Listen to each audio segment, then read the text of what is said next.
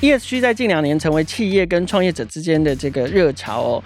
那对新创来说，除了要持续成长、迈向成功，而且到了一定的规模之后呢，就希望对接到资本市场，然后追求永续经营之外，可是现在 ESG 除了在追求永续跟善尽企业社会责任的这个领域之外呢，更是新创还有企业迈向资本市场的关键策略之一。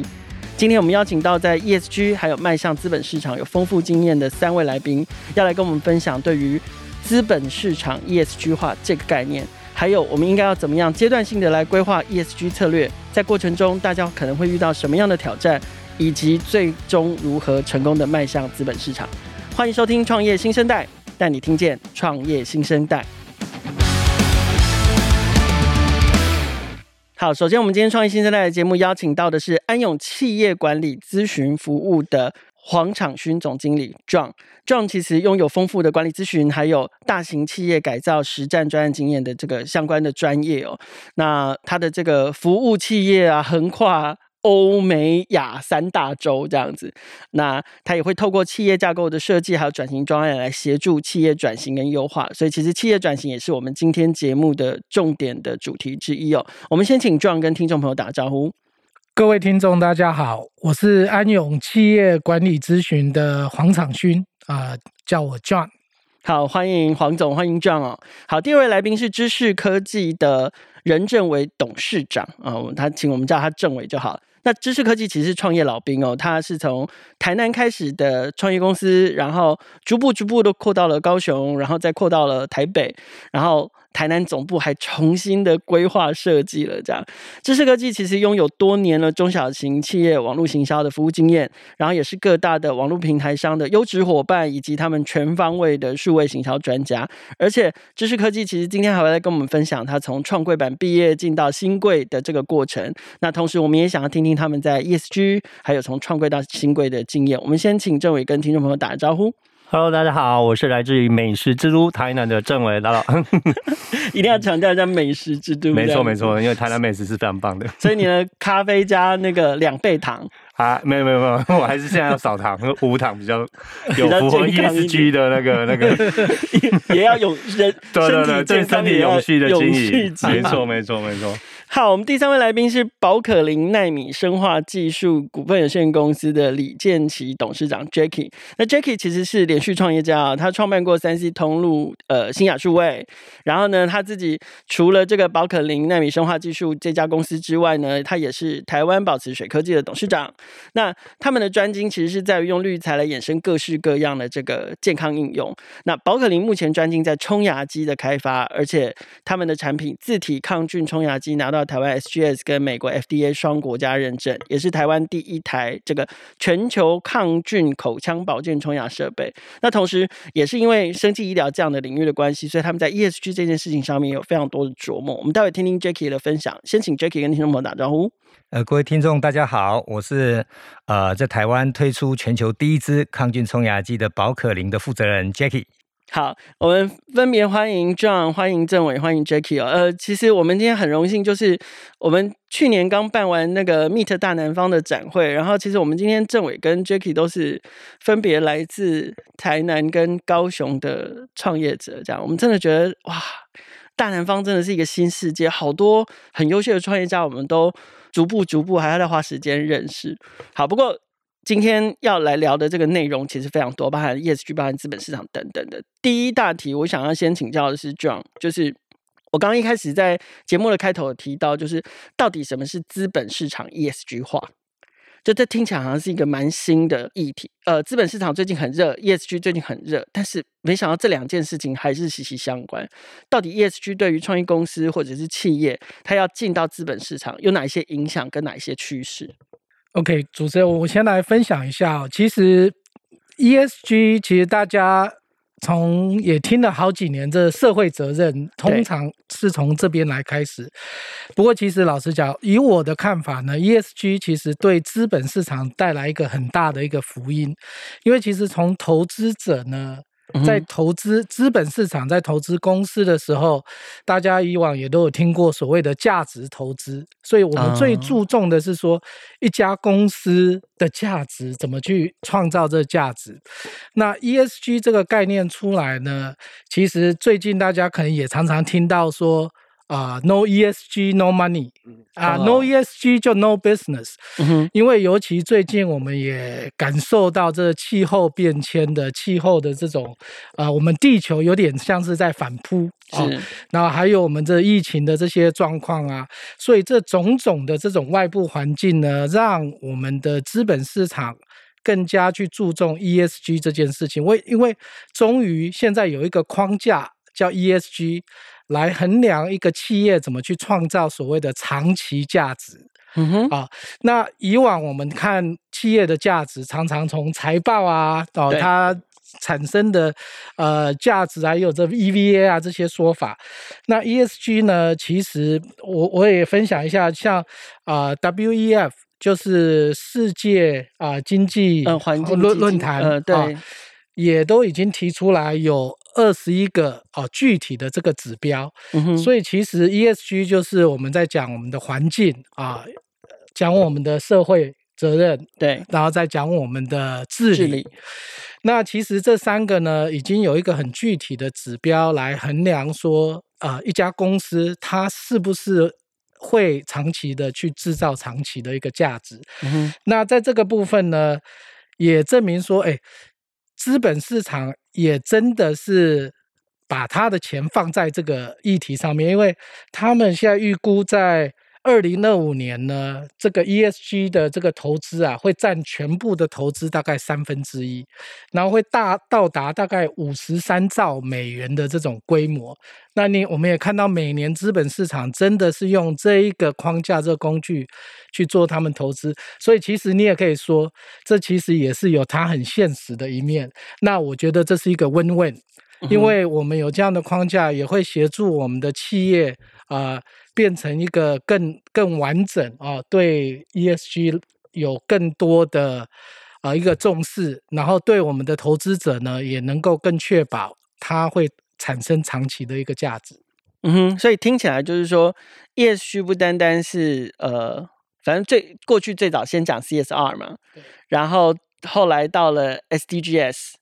然后这几年就是 ESG 是是最热的，但是可能过去我们对于 ESG 这件事情的眼光比较着重在，哎，好像是企业自己要求自己，然后企业应该要如何回应这个社会或者回应这个环境，可是没有想到就是说，哦，原来它也成为资本市场去衡量一家企业的长期价值的重要的指标。那也就是说，呃，新创或者是企业在。真的要进到这个公开发行啊，要进到资本市场，或者是甚至要募资好了，就是就算他是要向投资人募资，他都必须要也要回过头来审视他自己的这些指标做到了哪一些。那同样的，就是说他们在迈向资本市场的过程中，其实很需要类似像安永这样的专业的伙伴来协助他们嘛。所以面对这种 ESG 也掺杂进了迈向资本市场审视指标的这个新趋势之下，安永扮演什么样的角色？OK，呃，安勇哈，在这件事情，我把这个问题把它分成两段。第一个就是说，其实我们也有很多的企业啊，其实以往可能没有考虑到所谓的资本市场。对，我们也有很多的隐形冠军，我们也有很多家族企业，所以其实第一，为什么要去申请创柜板？为什么要新贵？对对对对对，为为什么要进入资本市场？那我我就已经这么赚钱了，哦，那我为什么要做这件事情？那第一个就是说，对资本市场，安永其中有一个很重要的服务啊，就更多的所谓的这种家族企业的这个转型跟辅导。嗯哼，那在这个部分呢，其实。资本市场提供的有几大重要的点了。第一个就是说，它提供了一个筹资的一个管道，对，这最直接了。对，最最直接嘛。那它其实是一个对你的企业呢，其实你有这个很高的倍数的一个筹资的方法。然后重要，我我也要想提到说，其实最近我们也看到说，在人才方面。啊，对企业的发展，其实现在越来越是一个大的挑战。对，所以你去做投入资本市场呢，其实也是一个去增加你留住你的人才或吸引人才的一个一个管道，提高那种信任感，就是说，哦，这是一家公开发行的公司，我加入这家公司，特别得了。对对对。然后我们去做一个企业呢，永远都有很多的一个呃创意，我们都想扩张，都想成长。对，那其实这也是从资本市场对。这个企业的一个认可啊，你提高你的知名度，然后你可以得到更多的资源来做这样的事情。那最终就是有很多这种二代接班或是未来这种永续经营的一个挑战呢。对，当你进入一个资本市场，变成一个。公开发行的这样的一个公司的话，其实你比较具备有这种完善的制度去永续的去经营。嗯哼，那当然很快提一下安永，就是在这个过程里面呢，其实我们可以协助啊、呃、这种先前的一个辅导。第一个就是说，哎，观念上我为什么要做这件事情？对对。然后怎么样去跟政府的这些资源去做一些对接，或多做一些了解。嗯哼。然后第二个呢，一旦我们决定要去走上这一条路的时候，呃，我们就可以去协助说，帮企业它自己的一些内部控制啊，或是这些资讯安全、一些治理上面所需要的啊、呃、一些机制啊，去协助他们去建立。嗯，那最终当然说这过程呢，我们必须要从企业啊跟主管单位，或是跟所谓的资本市场。去做一个对接，是那我们可以协助啊、呃、企业去做这个对接，嗯哼，啊去做这个对话，OK，对。然后，嗯、呃，其实像现在，我觉得光国内的资本市场来说，其实选择好多呢。就过去，呃，当然过去比较单纯，可能就是新贵、上柜、上市，对，三种嘛。然后后来，呃，因为创业风潮的关系，所以多了创柜板。好，然后。去年，去年还有战略新版，对，就是战略新版跟创新版，现在又又推出了。就是说，所以安永的角色也包含了，就是针对新创团队或企业条件的不同，可以给他们最好的建议，就是说他们应该要走什么路，然后他们应该要选择哪一个版，然后或者是他们的短中长期的发展应该要怎么规划，这样子吗？对对对，我我们其实啊，基本上最重要是来支持政府的一个嗯 一个政策啦。那我觉得这是一个很大的一个善意，因为以往大家会认为说啊，我可能还没有到上柜啊、上市啊这个资格，甚至有一些策略性的产业啊，像绿能啊、像生技。可能他们一直都会 complain 说，我其实有很好的未来。对，那你要我等到我赚钱再去做，再去做这件事情，可能需要一段时间。所以我们会协助企业，就是针对他们的一个状况呢，然后也去让他们去了解啊，政府的善意，呃，这个有多种的这个管道去做这样的一个事情，算是一种呃。有一半算是这种辅导机制、辅导性质啊，是对，希望借由这样的机制，也可以提早的帮助新创公司可能建立更好的，包含了内控啊、管理啦、啊，这上面的制度、财务的制度，好，财务的规划跟税务的规划，也可以更符合，不单单是呃政府政策，而且甚至是全球的潮流这样子。是的，是的，OK。好，那既然我们已经聊到这个创柜到新柜这样的经验哦，我觉得我们可能接下来就要来问问看政委，就是就。政委，你们的你们是赚钱了才开始吗？哦，你说是赚钱才申请那个新贵创贵这件事吗？对对对，哎、欸，是的。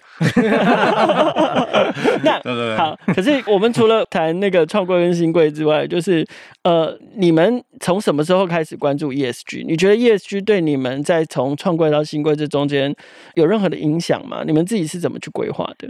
欸、我觉得其实关于 ESG，是从所谓新闻上面嘛，吼，那像一些媒体嘛，对不对？然后，当然我记得是好像是二零一五年那个联合国所那个发表出来的那个所谓的那个永续发展的计划里面，对，哦，那我觉得这个 ESG 的对我们公司的定义来讲，对不对？其实我会回归到一样，在创业的过程中，其实创业就是希望把它做好嘛，把它做大嘛。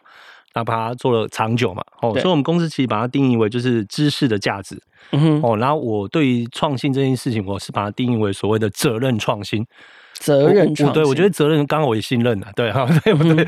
对，那责任创新这件事情，我觉得刚好也符合所谓的 ESG 的精神。那其实这件事情来讲的话，其实像主持人刚刚提到的，我们公司的那个建筑，嗯、对，其实我们是蛮绿建筑的设计，是对对对对，那也很荣幸得到那个所谓的纽约的建筑奖。哇、那年我其实我记得好像是。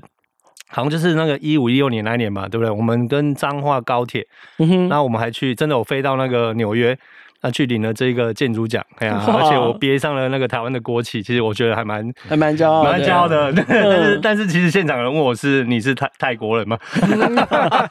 还是日本人？对对对对。但是我跟他讲是 Taiwan T A I W A N 这个。对。哦，那我们在。这个 ESG 的部分的设计里面，包含像过去的话，我们可能会很常去办所谓的所谓的 seminar。嗯哼，那它一百个人次的话，对不对？其实我们去算过，哦，那一百的人次的说明会，它其实会产生四百二十六公斤的碳。哇，哇，这个东西你们算过，很可怕，对不对？嗯、可是从当然是疫情哦，包含我们也是希望用那个所谓的视讯的模式去去改变它。对，那同样的汽机车的去谈案，你透过汽车机车去谈案件。对不对？去辅导客户，对，那改为视讯的话，会减少一百三十六倍。嗯哼，那我觉得其实有些就是因为我们是做这种那个数位这一块的嘛，那跟同仁啊，跟客户去跟他沟通说，你看，其实我们一样可以把它做好事情，而且更有效率。嗯哼，甚至还可以帮到地球，对，对不对？帮帮上环境，我觉得是很棒的。那像最近的话，对不对？应该说这两年的话，我们在设计一个，以过去的话，像大家在餐厅里面以前在定位都会怎么定？你们都会怎么定？打电话，打电话对，很棒。还有嘞，就是实际去定位，对对。然后后来慢慢改成对对对对对对，没错嘛，哎呀。然后或者是说那个什么那个很多业主他可能会用小本子，对不对？对。然后记一下什么加二啊，什么什么那种。可是像我们公司的话，就设计一个，现在可以直接在 Google 地图上面啊，对你直接搜寻的餐厅，对不对？然后你直接按下去那个预定。那商家的话也不用再用小本子了，嗯哼，对吧？那其实这个不仅可以帮到 ESG，而且可以帮刚好符合双轴的一些设计，嗯，对不对？零碳啊，对不对？然后数位转型，是是，哦，所以我们其实用这个方面的话去做所谓的 ESG 的部分。但是我觉得有一个非常关键的点，这很重要，对，哦，因为我很喜欢打球运动或那方面，所以有空可以来我们台南公司。我们其实前面有做一个小小的棒球场，很小很小很小很小很小，我要讲很小。对对对，请问一下，贵总部是几甲地吗？那个没有，他没有，我们那个大概只有一百八十平左右而已。对，我想说在市中心，在市中心里面，我特地，我们其实实际的地坪是一百八，但是我们一楼的所谓的建坪大概第一层大概七十几到八十平，OK，所以我们将近二分之一是在做绿地用的哦。而且我们做了一块那个什么小小棒球场，就是要给附近的那个小朋友啊，对不对？可以去看到，他可以去使用，对对对对对对对对。可我很好奇，因为其实政委，你刚刚提到你们的总部，你，们总部其实二零一四年那个时候，可以说小总部吗？在这边不敢讲什么，人家苹果总部什么，就是台叫总部。台南的公司是二零一四年翻新重建的嘛？对，应该说不是翻新，它就是我们就是从无到有。呃，从无到呃，因为那个建。对对对，在市中心那建筑本来是旧的，真的是在市中心。对，可是你怎么会那么早就想到说啊，要还包含你后来提到的，就是数位转型的过程中，你你其实同步都有想到，它帮助了减碳或者是降低碳排等等。就是说，这个观念你是从什么时候萌生的？其实，其实我觉得这个观念真的，我不敢就是很就是这样去表示的意思说，像我其实都会请我们同仁，对不对？像大家在很早以前还没有这种观念的时候，对不对？其实我是 学那个化学的，嗯哼，对，所以那个那个塑胶还有那个它的它是会很破坏相关的，对对对对对。所以其实我们那时候都是。我我们公司在订饮料是不能带塑胶袋，哦哦，真的 真的，对对对对对，我我觉得这从从一些像我我真的很喜欢去旅游，嗯哼，对不对？那我觉得其实环境这个就像一样嘛。大家的生命只有一个，是那环境也只有一个，环境也只有一个。嗯哼，那如果没有从最基本的去做起的话，所以我觉得可能是我本身也许有一点小洁癖吧。了解，这样的方式去去，那没想到其实国际社会对不对？跟这个这个像台北啊，其实市长他有在一九年有去发表什么台北市的所谓的 ESG 的一些。一些论述或什么那一种，对、嗯、我觉得这都是你都会关注。对对对，我还蛮关注环境这一块的事情。嗯，所以你其实是从自己本来的个性上面就格外的重视环境永续的议题。因为我觉得这是应该的，所以我才跟你报告说，嗯、其实我才会提到说，我认为那个叫因为大家都讲新创新创，嗯，对不对？可是我我比较希望创业是更加一个责任的新创，是，是那那这个责任你可以从不管公司的治理，哦，对环境，哦，那可能对一些周遭的一些事物去去对他有责任，嗯，那你这个企业就会更值得值值得去发展这样的面向，嗯、是的。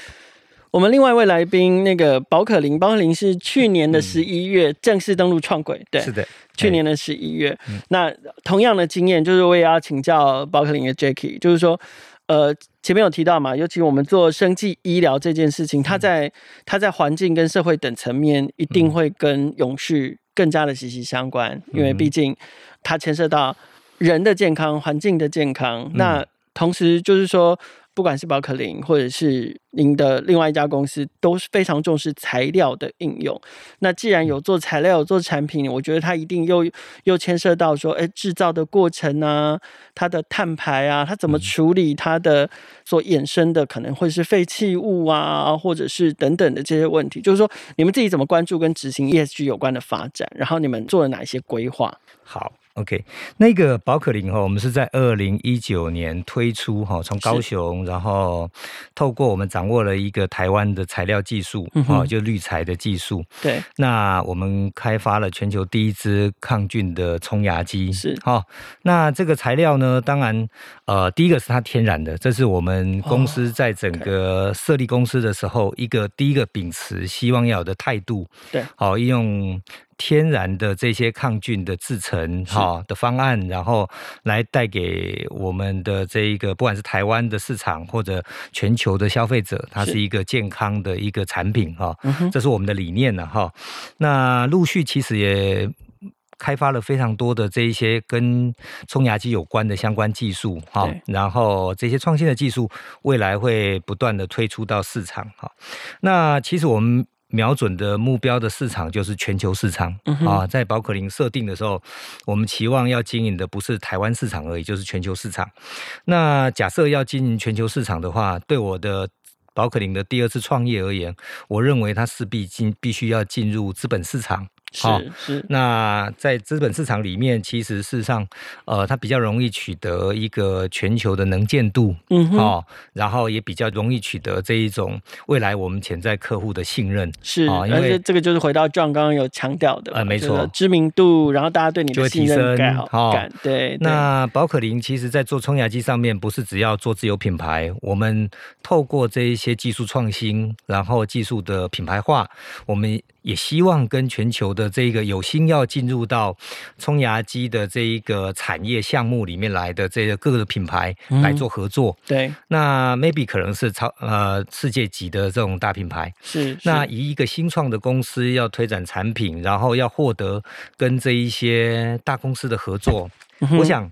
呃，走入资本市场，然后让公司成为一个呃有资本市场来支持的一个公司，其实是是必，要的。嗯，好、哦，所以我觉得，如果要做全球化发展，其实走入资本市场就变成是一个我认为是一个很好的一个方案了哈。嗯哼，嗯，那资本市场其实是财务策略的事情嘛，哈。对。那假设要全球化，其实是企业总体竞争力的策略。哦。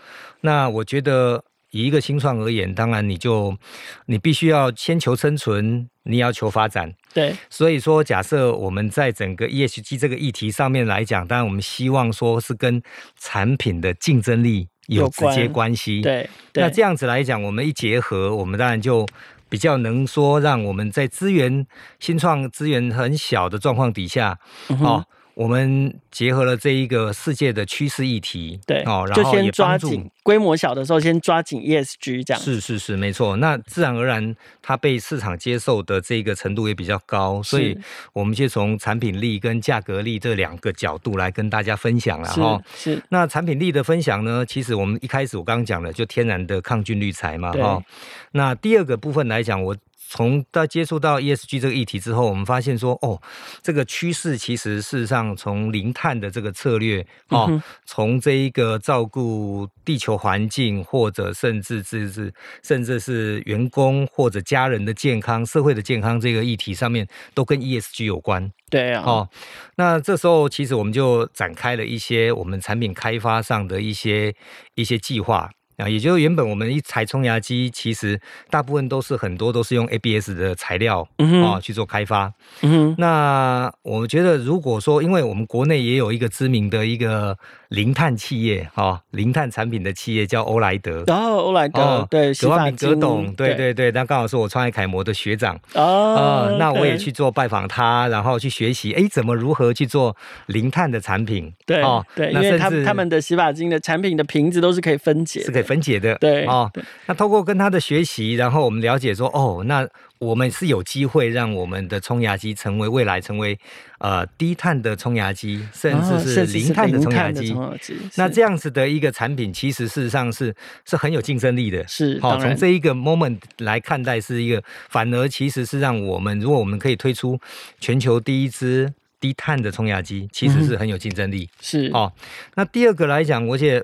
这个我们当然也听到哈，这个其实欧美或者其他国家在这个零碳的策略上面，其实是陆续会会增加一些碳税的问题。对哦，假设呃你的产品其实在整个零碳上没有贡献哦、嗯，那你就必须要被课碳税了。对，哦，那课了碳税，那自然而然你的成本就提高嘛。嗯哼，那假设你可以。提早布局，可以把这个产品的开发上面先把做好。是，那也就等于说，如果你的竞争者可能是他已经被磕碳税了，那我们反而是先期先做到零碳的产品，对对不对？我们没有个碳税，因为我们一来一往，我们这个他多支出，呃，对，它成本变高，我们成本变低，对不对？相对没有被变高了哈，应该是没有变高。对，那我们一来一往，对，一来一往。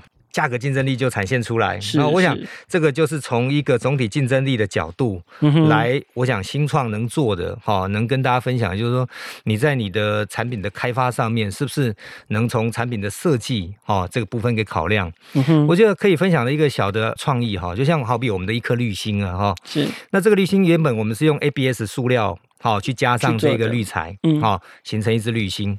那现在我们的策略就觉得，哎，这个塑料我们应该可以用可分解塑料，对，好，然后来做这颗滤芯。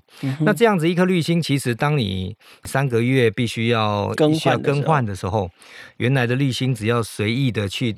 在一个盆栽啊，或者一个哦，一个对，你只要放上去，你可能哈、哦，它可能就第一个塑料自然分解，第二个、嗯、原本我们的滤材就是就是陶土哦，哦，它也回归自然，对，哦，所以整个滤芯就变成是完完全全哦，是可以可分解，可分解，对，哦，回归到一个一个对环境无害哈、哦、的一个状态，所以。我想这个整个从产品的设计，从哎循环经济的概念底下，它就变成是一个非常好的产品力的提升了哈。是，我想这一个是一个可以跟大家分享的。所以说，呃，这个是我们现在目前在做的。那如果从资本市场的角度，其实我们可以说哈，投资人假设我们把它看作是顾客，对。那我们什么样的公司它才会买单呢？好，我们必须要去思考这件事情。那现在目前资本市场其实越来越全球性的在流通嘛，哈。其实台湾的这一些好的企业，其实外资的比重也都相对都很高。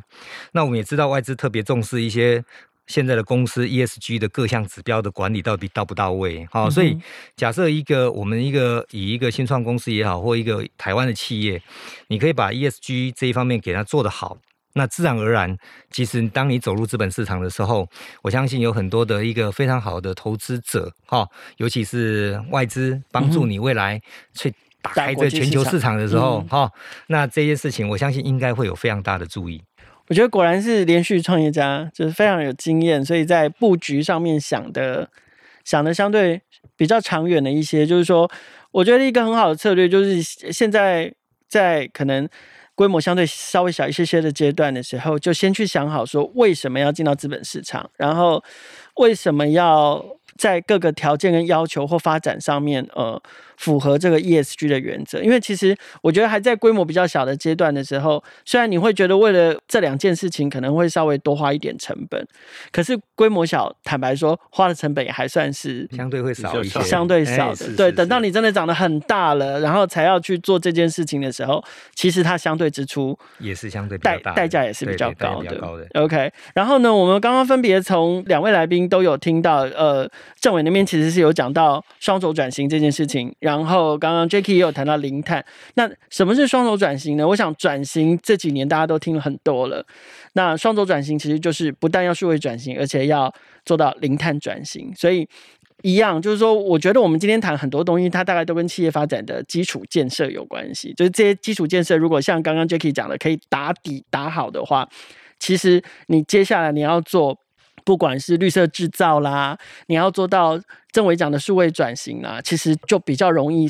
在同样的这个概念之下，我又要回来请教 John 的，就是说我们在双轴转型这件事情，不管我们要做数位转型，或者是在做零碳转型，那企业在推动这个相关的布局跟基础建设的时候，安永的角色是什么？OK，呃，谢谢主持人。然后那个，我觉得转型这件事情啊，我以往辅导的经验呢，其实有很多不断的转型，有客户的转型，有供应链的转型，有财务转型，现在又有双轴，又有碳。所以从安永啊，我们通常就是想要提供给客户一个比较简单的一个方法论去做。那在安永，我们叫做 Transformation Realize。就是如何去实现转型。那其实它总共有三个主轴哦。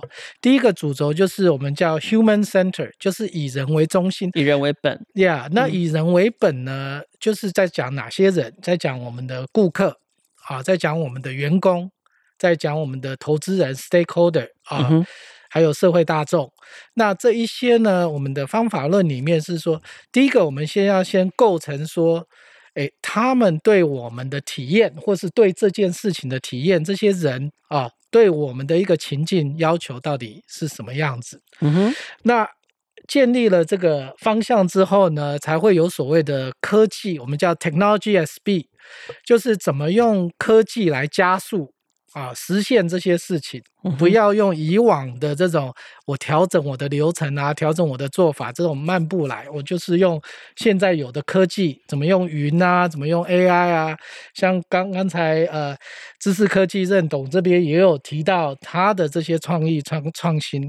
对，那第三个其实是最重要的是我们这创新啊，因为。我们要满足这些人的这些情境的这些要求，对，还有这些科技的加速，然后怎么样去不断的去做创新，所以我们叫 innovation at scale。嗯，那这个呢，嗯、创新通常有成功也有失败，那怎么去衡量？这成功失败，然后怎么去从失败去学习？然后有一些企业呢，其实我们是可以去协助他做很多的，也有大家说这种内部的创新。是，那怎么让它变成是一个持续的一个机制？所以安永第一个就是我们会用这个 transformation realize 这件事情呢，把。不止数位转型，把这些零碳转型，把其他我们更想要做，用这个简单的这个方法，让它持续的去做。嗯、那在有关在 ESG 的问题里面呢，其实我觉得现在挑战最大的啊，就是说我们有了这转型的策略之后，怎么样去把我刚才有提到所谓的这些指标啊，刚才李董李李董也有谈到碳的这个对这指标。那怎么去衡量哦？用用这个 WEF 的这些量化的这些指标去建立一个啊、呃、可视度，然后透过这个才回到我刚才讲的这个循环，用这些啊，我到底用什么数位技术啊，用什么方法，然后去去尝试，然后快速的去做。所以安永其实在这个这每一个方面呢，都可以提供一一些协助。哦，哇！你们真的是很厉害，管 管很多哎，对，帮助非常大。对，因为因为因为甚至连这个不单单是数位转型哦，就是呃，甚至连内部创新是的，嗯、然后整个 ESG 的这个相关的辅导，包含了可能机制的导入，然后怎么去对接国际准则跟规范。我觉得其实很大部分还是回到内部控制跟内部治理，就是说。包含了管理程序的优化啦、标准化这些事情，它其实好琐碎，对，好琐碎，嗯，很琐碎，要做事情很多。对，尤尤其刚才有讲到碳税，这已经是变成是一个硬需求。对，对。然后有时候我们在做这个供应链的布局，包含这些中美贸易的这些影响。对，那怎么样去构建一个？供应链哦，又可以达到 ESG，然后又可以让我的营运成本哦可以有竞争力。嗯哼，那这个我们就是要利用安永的各个的，我们有所谓的业务线，我们有税务啊、财顾啊、管顾啊。还有审计，我们其实安永是希望能够说整这些议题，然后从这每一个面向来提供啊、呃、我们的企业这这方面的一个协助。了解，所以我们听 John 刚刚这样的介绍，就是说安永可以帮这么多忙。很显然的，回到业者身上，就是有这么多忙需要帮。对，所以二位在不管是在在落实 ESG，或者是在可能。呃，创柜新柜的这个过程中，我觉得一定有，尤其我们刚刚讲到，它它就是基础工程，它一定是又臭又长又琐碎，嗯、然后可是又非做不可，因为一定要纷纷符合这个标准，你才能够创柜或才能够新柜嘛。所以我想要听两两位业者来讲一下，就是说，呃。虽然刚刚二位现在好像相对来说都还蛮顺利的，没有没有，我们还在努力当中。你看讲到这个就会这样。好，那所以还在努力当中。你们在这个过程中碰到的困难跟挑战，可不可以跟大家分享？然后你们是是怎么样去克服的？当然，我觉得这一定也包含来自安永的协助。这样，对，我们是不是先请 Jacky 来跟大家分享一下？好好，我想 ESG 要做的这个范围哈，真的是非常非常大。哦，不管是 E 啊、S 啊、G 啊，这范围都很大。对，那其实如果从大企业的角度，他们要做好这些所有的事情，其实都已经相当吃力了。对，哦，更不要说中小企业，甚至是新创企业了。哈、哦，我想更是如此。所以如果要做呢，我觉得只能啊、呃，像新创或者中小企业，只能先针对对你有立即。快速帮助的哈，尤其是提升竞争力的这一方面，着手下去做哈。是，所以产品力提升，就像我刚刚所说的，这个是比较值得马上你去关注，然后去发挥的哈。Win Win 的。对对对对，这一个这件事情，我想比较应该要即刻的去思考了哈。那如果说从企业的这一个管理到位这件事情，我想数位化就变成是一个很重要的关键嘛。好，那像我们像我第一个创业的项目叫做新雅数位，哈，是是国内大概发展了三十多年的一个呃卖电脑的零售通路商，哦，那其实我们新雅大概就是从两千年的时候就开始去做数位化，嗯哼，所以两千年的时候我们从传统的叫做新雅电脑。转型到做清雅数位，对，从这个品牌上的名字，我就说，哎，我接下来要发展成为一个数位通路啊，哈，是是。那那什么叫数位通路呢？其实也就是导入全全数位化的管理，嗯哼，所以整个整个企业，包含到整个通路，包含到供应链，包含到是对外的平台，其实我们就开始自己开发系统。好，然后全数位化管理，嗯哼，做到现在，其实新雅几乎已经做到的 no paper 了。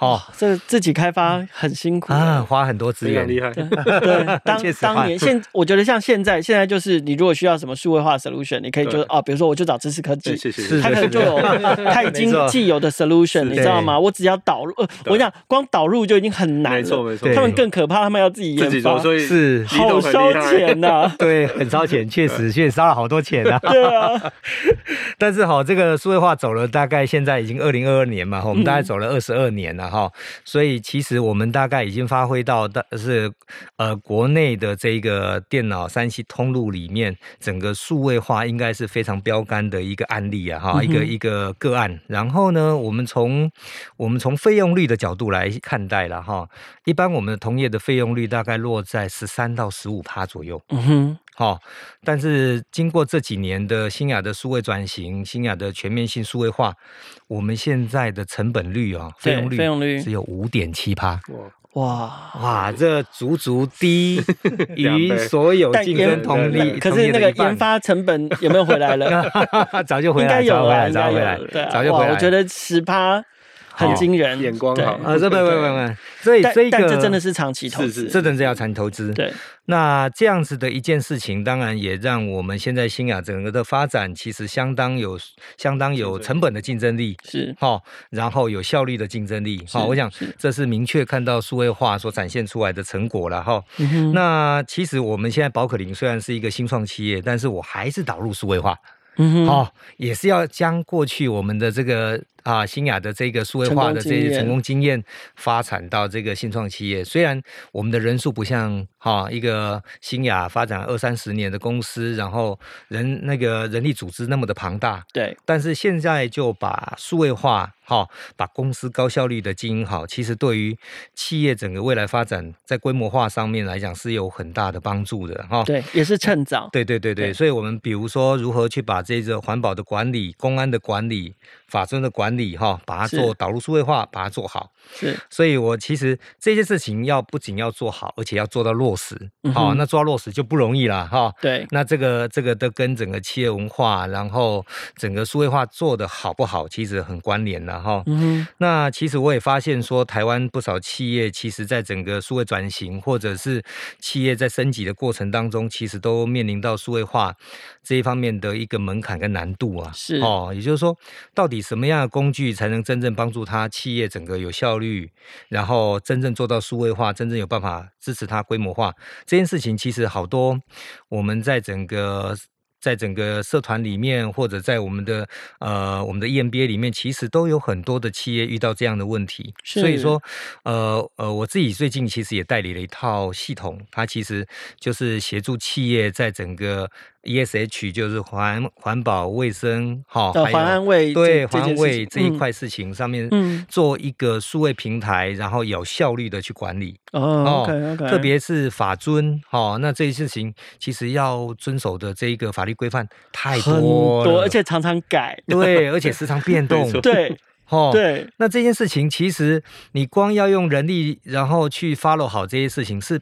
几乎不太可能，过去都是这样啊。哦，那过去以来都是这样，然后要不然就就如果一个没有弄好，就会被罚。对对对对，罚单就收到了哈。所以，呃，我发现说，在我们的社团，在我们的协会里面，其实有非常多呃这样的传统企业或者中小企业，好，甚至中大企业都有方这样的需求，他们不知道找到，他们没有办法去找到一个好的工具来协助他们管理，所以我们我们就代理了一套哎非常先进而且非常好的软体工具，然后不管自不仅是自己用，然后我们也把我们过去数位化的这个经验跟过程结合工具，来协助我们的这些周遭的企业哈，然后帮助他们在整个数位化的过程当中可以做得更好。我想这是我们的经验跟大家分享。啊，我觉得如果总结 Jacky 的策略就是提早布局，如果用四个字总结，真是精准。那政委呢？你自己呃，你的你的。迈向资本市场的路途相对稍微长一点，嗯、因为你有经历过从创柜到新柜的对的过程。是的，对，那中间的辛酸，我我觉得辛酸当然是现在是小小甜一点点，是，但是那个我觉得困难跟挑战。因为我可能我书读的比较不不多一点，所以我都把都在打棒球，我都把困难看成挑战，所以对对，挫折都把它看错字看成挑战。那那我觉得差异点可能是在世代，然后可能数位落差，那跟人的沟通，对我觉得可能是落差在这边。那我举几个例子好了，像就像刚刚我所提到的，在在以前的预定的模式。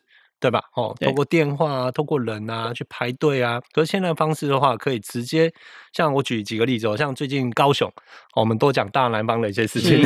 高雄最近来办一个那个所谓的那个锅网比赛。嗯哼。对，那其实有一个个人锅跟有一个所谓共锅，那里面都有我们的客户，那他们有得到锅网。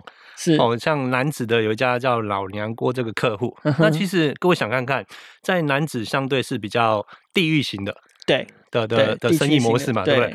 那大家以前如果要去做所谓的那个开店的话，会怎么去行销？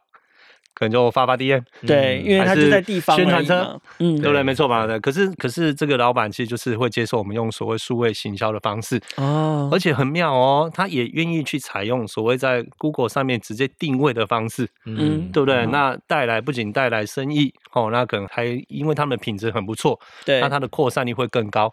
那相对的包含您就是碳排的这件事情嘛，对不对？对还有这些的一些碳足迹降的非常多。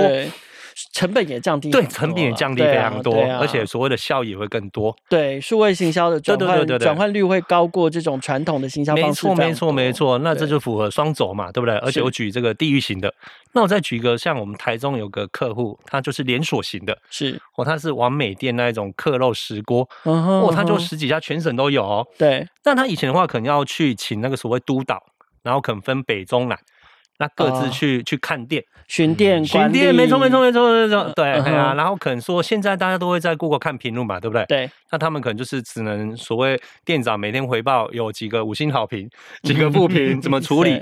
可是像我们就可以有一个所谓的一套连锁店的整个，可以帮他们十五家、二十家的店一次可以把一星、二星、三星。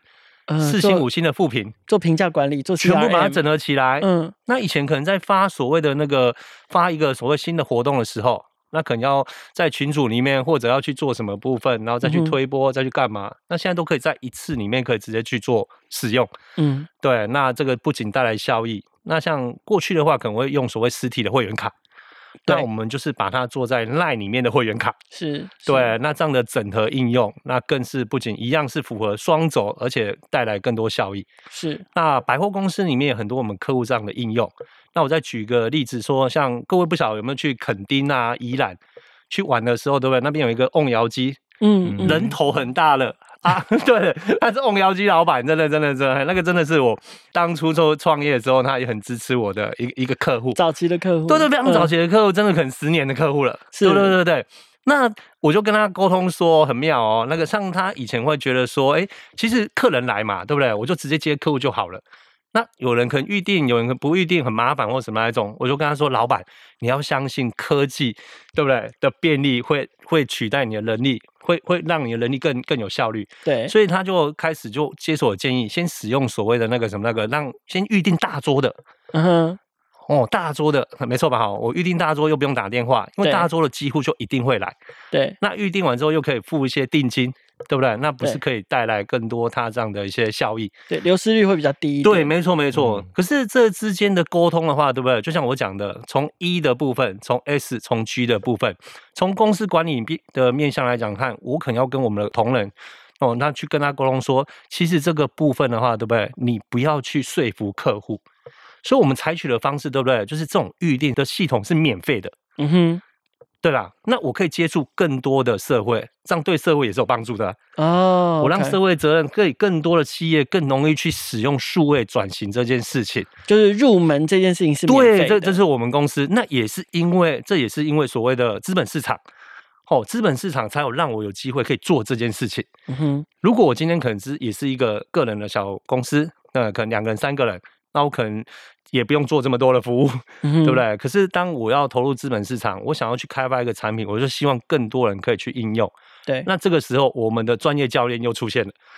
哦所以我觉得这个真的整个的关键点真的是要有教练，哦，有这个团队，嗯嗯、那才才可以把所谓的资本市场跟 ESG 继续往前走，因为未来可能还会有另外这个下一步的 ESG 要去进行。对，嗯、哎，以上分享。所，所以对政委来说就是。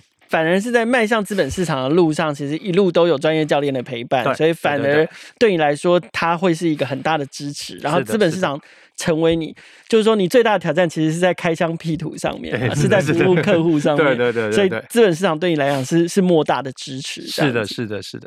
好，我们今天其实节目这样一路谈下来，谈了非常多的重要关键词哦，包含了 ESG，包含了呃新创或者是创业的公司如何要。进入到资本市场，要接受这样的规范。那我们后来也谈到了双轴转型，包含了数位转型跟零碳转型。所以，我们林林总总谈了这么多。节目的最后，是不是请三位来宾给我们各自这个最后一个总结跟重点的提醒？就是说，呃，对于还在这条路上迈进，然后。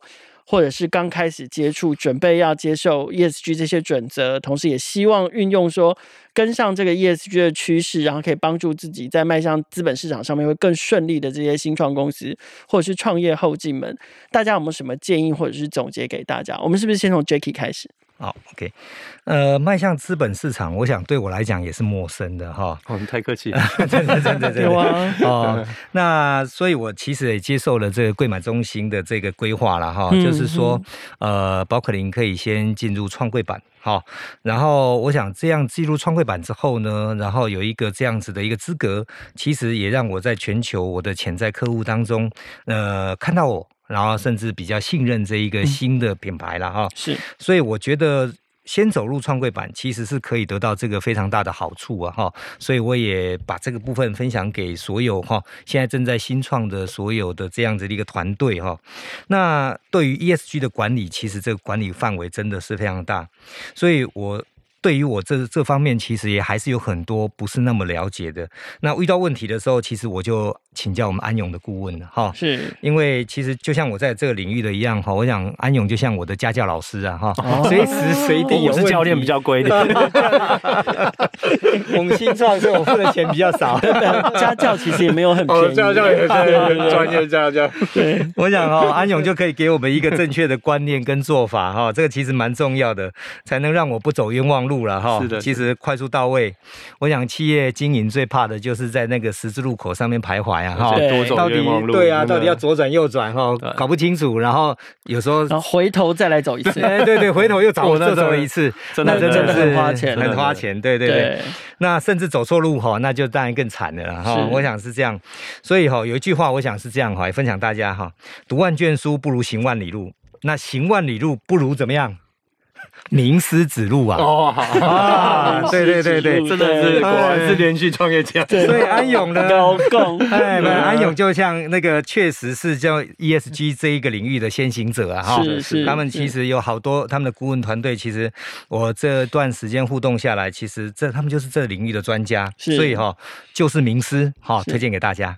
是的，OK，政委呢？哎，其实如果以我来讲，对不对？比如说像像我们去年一整年哦，然后帮那个赖的热点。我们认证了两万多家，哇，对。那个那个其实要做数位转型，其实都要通过一些认证服务什么那种。可是这两万多家，我们都是用视讯去认证，真的，连这个认证的过程都是数位视讯，都是视讯，真的真的真的。哎，然后那个如果说我一个，我不敢说所谓的那个那个建议啊，我觉得也是我个人的创业的分享。我觉得其实创业过程中，我会觉得说，通常都会自己觉得。自己的产品很棒，那这是一定的，要自己先对自己。哦，这这当然是好事，这这当然要有。创业家都是这样，对，没错没错。但但是呢，你你总是要有所谓的市场去历练嘛，是对不对？那现在不管从柜买，那从安永，那从券商可以辅导，有一个那个创柜板可以让你去证明。对不对？对，而且它会有数据化，然后它可能会有所谓的一些专业的的评估者，是对，让你知道你自己是好在哪里，是有价值的，更好在哪里？对对对，我觉得这个是我的建议啦。所以我觉得说，如果责任创新要对得起自己创业的初衷，是，但是我还是很推荐，推荐一定要有专业的教练的培训辅导，嗯、然后才能去打台湾大赛，OK，哎，才能去打亚运。那更希望能够在，我相信大家应该知道，打奥运可能最多都是年轻的，就是那个重要那十年，是对不对？所以你应该把创业那十年找到专业的所谓的教练家教。对，对不对？帮帮你进到奥运的大门，对，帮你进到，那自己知道自己能不能走到那一条路。更何况这是政府很支持的哦，所以那个宝可林的七六一二，七六一定要多支持。对，我们公司知识的七五五一，对不对？哎，再请那个大家多支持。好，那我们最后就交给我们的名师啊，我们的黄总，可不可以给？呃，您辅导过的，然后还有接下来可能未来都要走上这条路的新创公司，有没有什么一些建议？谢谢政委跟 Jackie 哦。那我我最后呢，就是说希望大家可以就是真的拥抱 ESG，还有就是创造长期价值的这个观念啊。因为安永，因为也毕竟是一个全球组织，所以我们呃比较能够把这全球的这趋势呢也。希望带回台湾的这个市场，那我们都很乐于陪伴各位。然后我我觉得这也是 ESG 的一环呐，因为安永自己我们也有一个口号，就是 Build a Better Working World。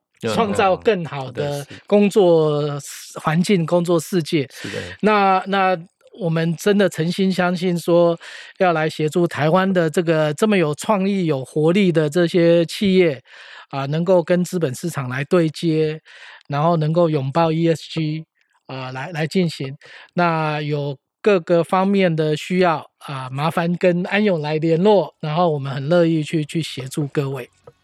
非常谢谢今天的三位来宾，包含了安永企业管理的黄长勋总经理、知识科技的任正伟董事长，以及包可林的李建奇董事长，来到创业新生代，以创业路上的专业伙伴还有学长的身份，来跟创业公司分享在 ESG 的关注，还有新创在迈向资本市场的经验学习。二零二一年，台湾新创在国际资本市场上面写下几笔轰动的新闻。那同样的，我们也希望台湾本地的资本市场一样可以热热闹闹的，并且。呃，为创业者带来更多的柴火。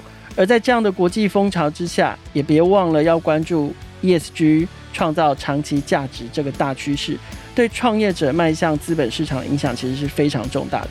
邀请听众朋友跟着创业新生代一起抓紧大趋势，并且持续关注更多优秀的创业新生代。